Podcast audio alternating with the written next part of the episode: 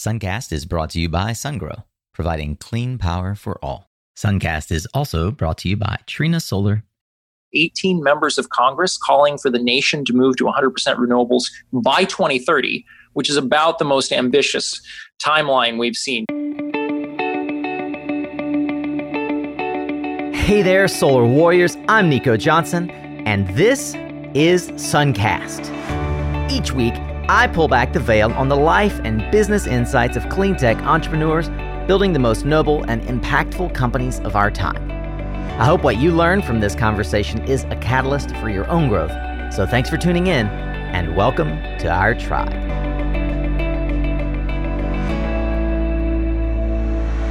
This is episode 130 of Suncast. Can you believe it? It feels like just yesterday we turned three years old, and just yesterday I was doing that episode with Scott Sullivan for 100 episodes. Another week comes and another Tactical Tuesday. This is a short form conversation with subject matter experts designed to give you practical tools, tips, and advice for building your solar business or career. This week, Christian Roselund America's editor at PV Magazine, is back to continue our discussion on 100% renewable targets. You may recall he and I had this discussion during one of our episodes at SPI back in September. Last week, there were a flurry of targets being announced by cities, utilities, co ops. It seems like everybody's getting on the bandwagon these days for 100% renewables. But is it feasible? And if so, what will it take? Christian is particularly passionate about this topic, and we hope you are too. You can find more Tactical Tuesdays on topics like bifacial and PERC solar modules, flow batteries, operations and maintenance, and much more over at mysuncast.com. Look for the TT in the title. While you're there, check out our Suncast tribe, where you can be part of my inner circle of solar warriors and trusted advisors. Click on the member button to learn more or join our newsletter so that you'll know when every new episode is fresh and hot on the server. For now, get ready to tune up your skills, Solar Warrior, as we tune in to another powerful conversation here on Suncast. All right, we've got Christian Roselund back on the show. Christian, we've had a lot of interesting announcements lately that we thought would be interesting to bring to the Suncast tribe. In particular, we continue to see this momentum around the 100% renewable energy movement. It's gaining steam. You just did an article last week about the city of Cincinnati. Why don't you let a, uh, uh, let our audience know a little bit more about, uh, well, I'll say maybe the statistics around this 100% renewable energy movement, and, and we'll move on from there. Not only have two states declared that they're going to move to either 100% renewable or zero carbon electricity by 2045, but Cincinnati became the 100th US city to set a 100% renewable energy target. And, you know, additionally, last week, on top of that, we have Xcel Energy, major investor owned utility, declaring that it's going to move to 100% renewable, or sorry, 100% zero carbon electricity, mm-hmm. uh, followed by Platte River Power, which is a generation co op buys on behalf of four munis in Colorado setting 100% renewable energy call. And, you know, when I'm looking this up, I, I realized that earlier this year, Mid American already reached 100% renewable energy. So, you know, this is tremendous progress, but keep in mind that this is also in the context of 18 members of Congress calling for the nation to move to 100% renewables by 2030, which is about the most ambitious timeline wow. we've seen yet. And, I, you know, it's that's extremely ambitious. I'm just going to put that there. Uh, and five governors who got elected on November 6th saying that they're going to take their states to 100% renewable energy on various timelines, none of which is later than 2050. So, yeah, the 100% renewable energy movement has some really tremendous momentum right now. And, uh, you know, we're curious to know what's going to happen next week. Yeah, fantastic. I mean, you pointed out it's interesting because when you and I were parsing the data and really trying to think, okay, what's the real number that we want to talk about? Mixed in that, where we say two states, are at least what five IOUs? Uh, you got uh, three in California and two in Hawaii that are now required. Four, Four, actually. Okay. Four IOUs, yeah, because you have the three big IOUs in California. You have PG&E, uh, SCE, and and San Diego Gas and Electric Company. SCE Southern California Edison. And mm-hmm. then in Hawaii, you have HECO, the Hawaiian Electric Companies, which is the parent company of multiple Got utilities it. there on the island. The other one that people often think of is Kauai, uh, Kauai Island Utility Cooperative. That's a that's a member owned cooperative.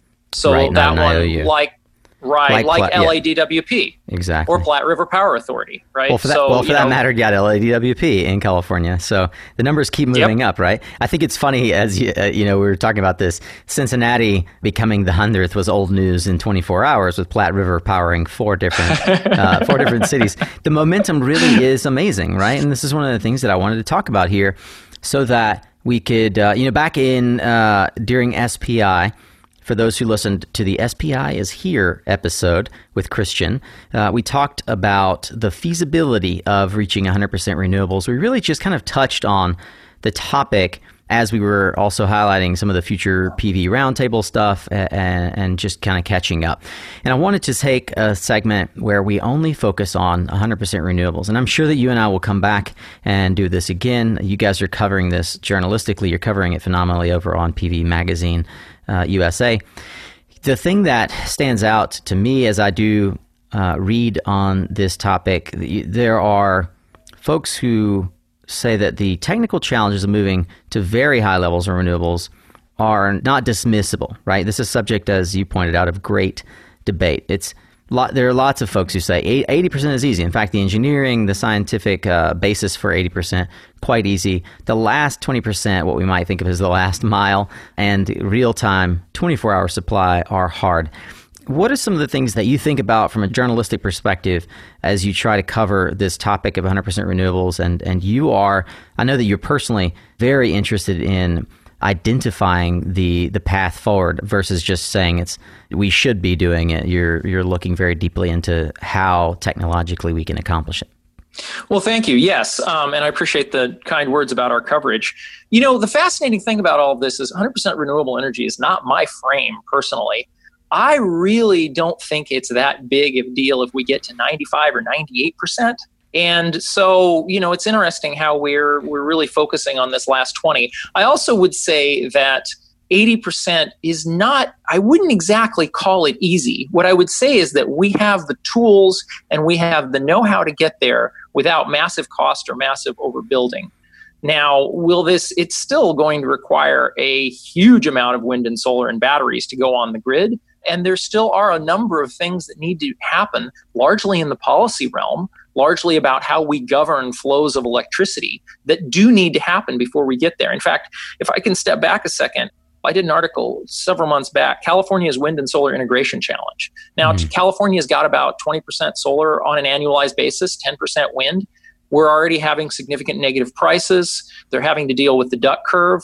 And when I dug into it, what I found was California's big problem was not really the physics of wind and solar. California's big problem was that they have this system whereby the investor owned utilities are allowed to sign contracts with out of state generators that are not flexible.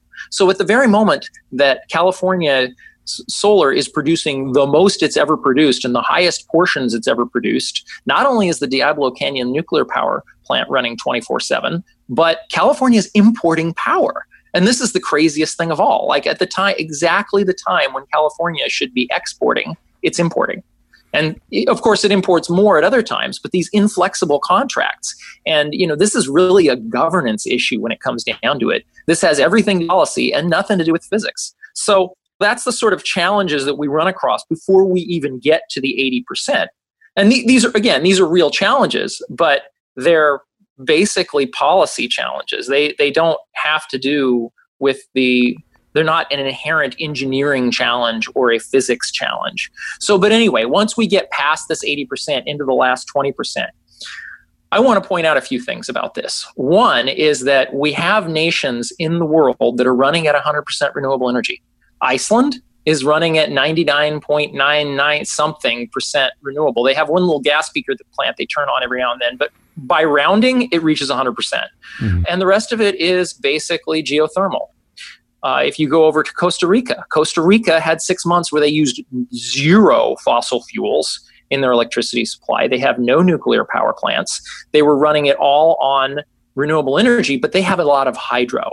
And hydro, most kinds of reservoir hydro, many kinds of hydro are very flexible. And if you have enough hydro, you can get 100% no problem. So doing this, say, in the Pacific Northwest or even the Mountain West, not that big a deal if you can set the policies right to balance the intermittency of wind and solar with hydro. So when we talk about this last 20%, it's a little misleading because you're basically saying, okay, the last 20% have no or not enough hydro. And there's one other little detail about that, which is that it has to be the right kind of hydro. Because California has a bunch of run of river hydro plants, mm-hmm. and those are not flexible. And that was something that was really confusing to me when I was looking into this. Was I was saying, "Hey, California's got all this hydro. What you know? What's going on? Why are these things running at the wrong times?" Well, it's because they're not hydro in big reservoirs, big dams. It's because they're run of the river plants. So that's you know that's another little detail there. But you know, back to this last twenty percent. There's been a lot of talk about how we're going to get there. This is inherently speculative. We have studies, but in terms of getting to those very high levels in places without hydro, on other than small islands, we haven't done it. So we don't really know what it's going to look like. And everyone's mm-hmm. speculating, saying this or that or the other thing. You know, if you talk to Mark Z. Jake, professor, Stanford professor Mark Z. Jacobson, he says, "Oh yeah, this is totally doable. Here's how we're going to do it." If you talk to some other people, they say, "Oh no, this is a huge problem and it's very difficult." I think 80% everybody has agreed upon that, or most people have agreed upon that we have the engineering to get there again without hydro. But this is also evolving. And this is what's interesting to me is that when we had our future PV roundtable, I, I, just I learned all sorts of new things that you know I'd sort of been seeing hints of, like using solar as a flexible resource where you only run it at 75% and can ramp it up and down rapidly. First Solar's been doing great this. Then there's the Minnesota Solar Pathways study where they said, okay, overbuild solar a bunch or a fair amount that's fine. It's pretty cheap. Balance it with wind, use batteries at a certain amount, and here's what we can do we can get to 95% wind and solar and batteries in Minnesota. Hardly a great place for solar with 5% gas, and we can do it at today's electricity prices. So, uh, are we talking 80% or are we talking 95%? Because I think if you use some of these other tools, which we're just now sort of figuring out how to use and how to do properly, you know, there isn't really this neat barrier. You know, we have a bunch of tools that we're just now starting to understand. Hey, Warrior, if you're like me, you like to use best in class tools to accomplish the job at hand, and you want an ecosystem of products that all talk to each other without you having to do any of the heavy lifting. You're looking for time savings and you want it to work for you without the huge learning curve. Am I right? That's why many Suncast listeners are also such huge fanatics of Helioscope. It's a great software platform, sure, but it also seamlessly connects with other great software platforms to help you design your solar projects faster, easier, more bankable. You can use Nearmap for high res imagery, Homer for microgrid design, Unirac UBuilder, EcoTiza for Spanish projects, and of course, Energy Toolbase. Folsom Labs believes in empowering your productivity ecosystem to save you time and money. If you're already using Helioscope, ask how you can maximize your effort with these awesome plugins. And if you aren't using Helioscope, head to mysuncast.com and click on the Helioscope banner on the homepage, where you, as a Suncast listener, will be gifted an extra 30 days that's right, 60 free days to trial Helioscope. Find out what Helioscope can do for you. And I know you are a fan of time savings, so I'd ask what would you do with two extra hours every day? What if there was a better way to run your reports, send your invoices, manage your projects at all stages, monitor your sites, and what if none of that involved copying and pasting from the dreaded Excel? Our friends over at PowerHub make solar projects and portfolios easier to manage. PowerHub is flexible and customizable so it can support your business and make your life easier, saving you time and making your business money. See, using PowerHub makes you look good. How's that for ROI? Go to powerhub.com forward slash suncast to learn more. One of the counter arguments to 100% renewables, I hear a little bit of this when you say, and you know, I'm not pro 100% is what are we really uh, trying to achieve? Globally, what we're trying to achieve is a reduction of greenhouse gases and emissions, essentially, are what we're trying to control by limiting fossil fuels. There are those who would say, on both sides of this coin, A, aren't we really after a, a, a reduction, 100% reduction in emissions? Not necessarily, and we don't really care what technology we use. The other is okay, great. Even corporates like Facebook, Google, and Apple are saying that they're 100% powered by renewables, but it's all smoke and mirrors. It's not real time 24 hour supply. All local power is still powered by a mix of fossil fuels. This is always really difficult to talk about who's powering what, right? Because electricity, if you think about it, you can think about it like water moving at the speed of or near the speed of light. Hmm. So, you know, what power comes from what plant to go to what other one, it's really hard to draw a neat line. But it is true that, you know, when you talk about a lot of these early deals to do renewable energy, say we're 100% renewable energy, a lot of times it was buying renewable energy credits with plants that were located nowhere, or renewable energy installations, I should say, that were located nowhere near the demand that was being met. As time has gone on, the way that a lot of these corporates and specifically the big tech giants have started to approach this is they've started to buy power closer and closer and they've started to make sure in some cases that they're even matching 24 hour uh, supply and demand mm. that is the new area that we're getting into but i, I do want to correct something there i am pro 100% renewable energy it's not my framing. It's not how I choose to go about this. And the important thing is decarbonizing rapidly. So I don't really care when we get to 100%. I care when we get to 80%, 90%, 95% 0 mm-hmm. carbon electricity. That's what's important to me. So it's it may not be my frame, but I do support the 100% renewable energy movement. I remember having a lot of conversations with people in this movement saying, "Hey, uh, how about 80%?" You know, back when I really felt like, okay, well, it's kind of a little sketchy to talk about past 80. Well, how about, and, you know, they didn't go with it. And, and hey, if this is the political call, I think that's great. I think that if we, I think if we set 100% by re- renewable by 2030 mandate and we only get to 95%, oh no, or 98%, mm. oh, wow.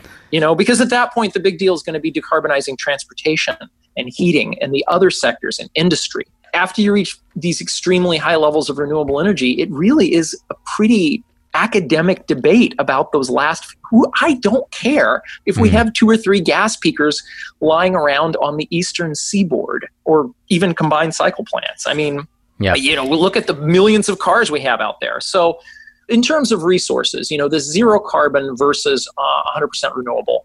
If the timeline is 2030, then it doesn't matter whether you mm-hmm. say zero carbon or 100% renewable, because one, we're not going to build any nuclear power plants to meet this in most places because they are not even remotely economically competitive with wind and solar given the current technologies. And when you talk about these new nuclear technologies that all the nuclear advocates like to talk about all the small time, modular. small modular reactors, yeah, I've heard about them. Great those are not commercialized. You can't go out and buy one right now. They may have some in testing that they're working on, but I highly doubt these are going to be online in the next 12 years. Mm-hmm. So 100% renewable, 100% zero carbon, I don't care. I just want to see the timeline set aggressively because we need to very rapidly decarbonize electricity. As we think about a renewable standard, uh, the same way that a renewable portfolio standard has helped drive uh, innovation and incentivize renewables throughout the U.S. At a policy level, cross border intrastate electricity sales are important to address here. You mentioned the California contracts uh, illogically requiring the continued well the continued purchase in contract of power that has to be that is inflexible that has to be generated that can't be ramped down. Whereas you know we look at so two things. We, we've seen a lot of wind and solar deployed throughout places as uh, the, the plains and midwest where there aren't mandates. There just happen to be high levels of resource, not like Minnesota, where we wouldn't expect to see a high level of wind and solar in the mountain states, but we would expect to see a lot of uh, other natural resource uh, generation, uh, you know, renewable energy. You know, someone that you highly respect, Joshua Rhodes, recently wrote an article, maybe I'll link to it, on this topic of 100% renewables, what's feasible and what's not. And he points to the fact that Texas is a, is a great place for us to look uh, at what's happening, right? Texas has huge penetrations of uh, renewables compared to other states. And they've approached getting 20% of electricity from wind and have not seen an increased need for backup power. And in most grids, the backup levels, as, as we know, are set by the largest plant that could go offline. It's usually a nuclear or coal plant. So one way to mitigate that risk is that, frankly, with renewables, we don't need there's not, there's not a necessity of these huge plants, and uh, we simply reduce the levels of backup generation by removing these large plants altogether. There's a question around whether that's the most effective versus the smartest thing to do.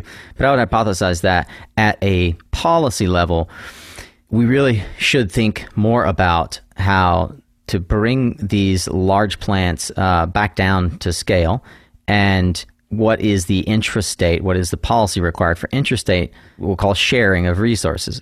The electricity is fungible, whether it comes for wind or solar or hydro pumped or run of river, uh, and even as you suggest, some levels of nuclear, which are already in existence, not, not that we would go build, and yes, some backup power with natural gas. The target is feasible. The requirement is at a policy level that we find ways to incentivize at a national level that we're able to say of the power that is being generated, we are achieving 100% renewables, not 100% solar, not 100% wind. Yeah, and I, I, think you brought up some good points there. You know, I mean, the exist the question of the existing nuclear power plants is a big one.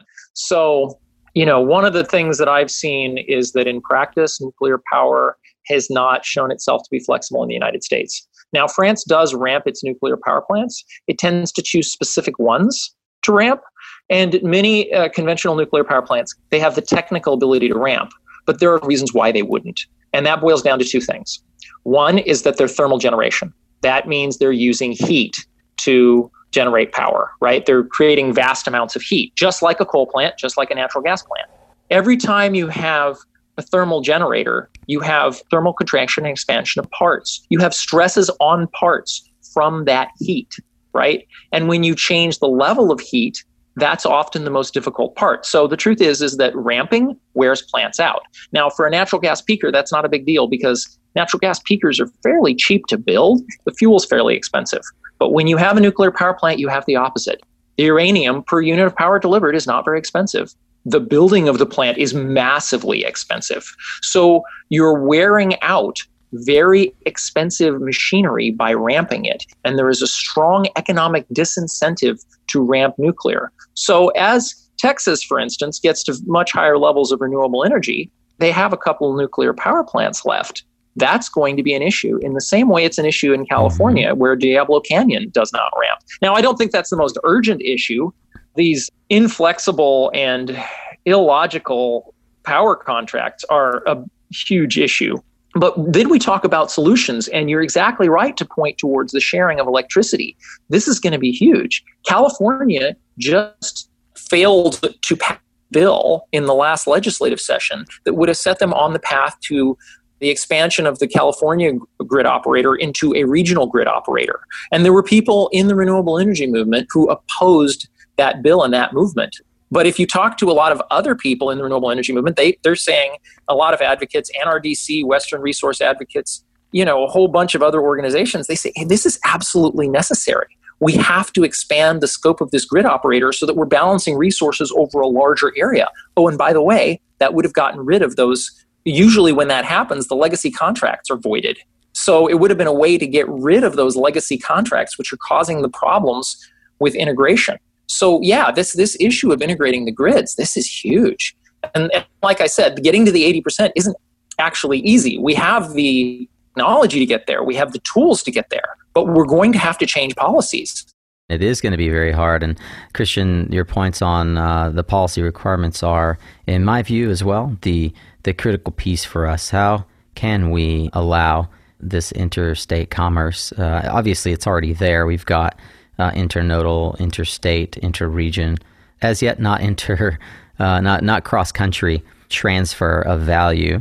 As we lean into which renewable energy is best for which climate, which location, it's clear uh, the ability to sell Texas and uh, Plain States wind uh, electricity uh, at the times that it's needed, not necessarily at the price that is demanded for the regional power.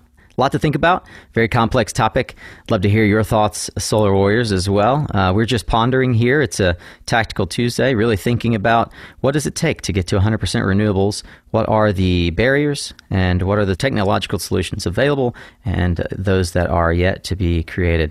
Christian Roselund and his team over at PV Magazine USA will no doubt be covering it, and I will be paying close attention. Christian, thanks for coming on Suncast once again, my friend. All right. Thank you so much, Nico. It's been a great session. I appreciate you having me. Hey, Warriors, I hope you enjoyed today's conversation with Christian Roselund from PV Magazine USA. If so, please consider sharing it with a friend. You know, we're heading into the holidays, and that means Christmas parties and family gatherings. Hopefully, today's conversation has helped spur your thinking and even given you some fodder to throw at that entrenched uncle who loves to tell you how renewables are a pipe dream and a waste of time and money. Not that I have one of those. One thing we can agree on is that tuning into the next Suncast won't be a waste of your time. I think there's going to be a realization that standards add value, and if uh, you know Orange Button and SunSpec can become more of everyone's conversation, uh, I think that those would be two great things to move our industry forward. That's the voice of Anastasios Hionis, founder of PV Amps, a third-party engineering firm based in Sacramento, California. Tune in on Thursday as Anastasios and I discuss how to optimize your project from planning to PTO. To all my current tribe members, you rock, and I am eternally grateful for your patronage. You make Suncast better. You can join them. Go to mysuncast.com forward slash member. I look forward to formally welcoming you into the tribe as well, my friend, and thanks again for showing up. It's half the battle.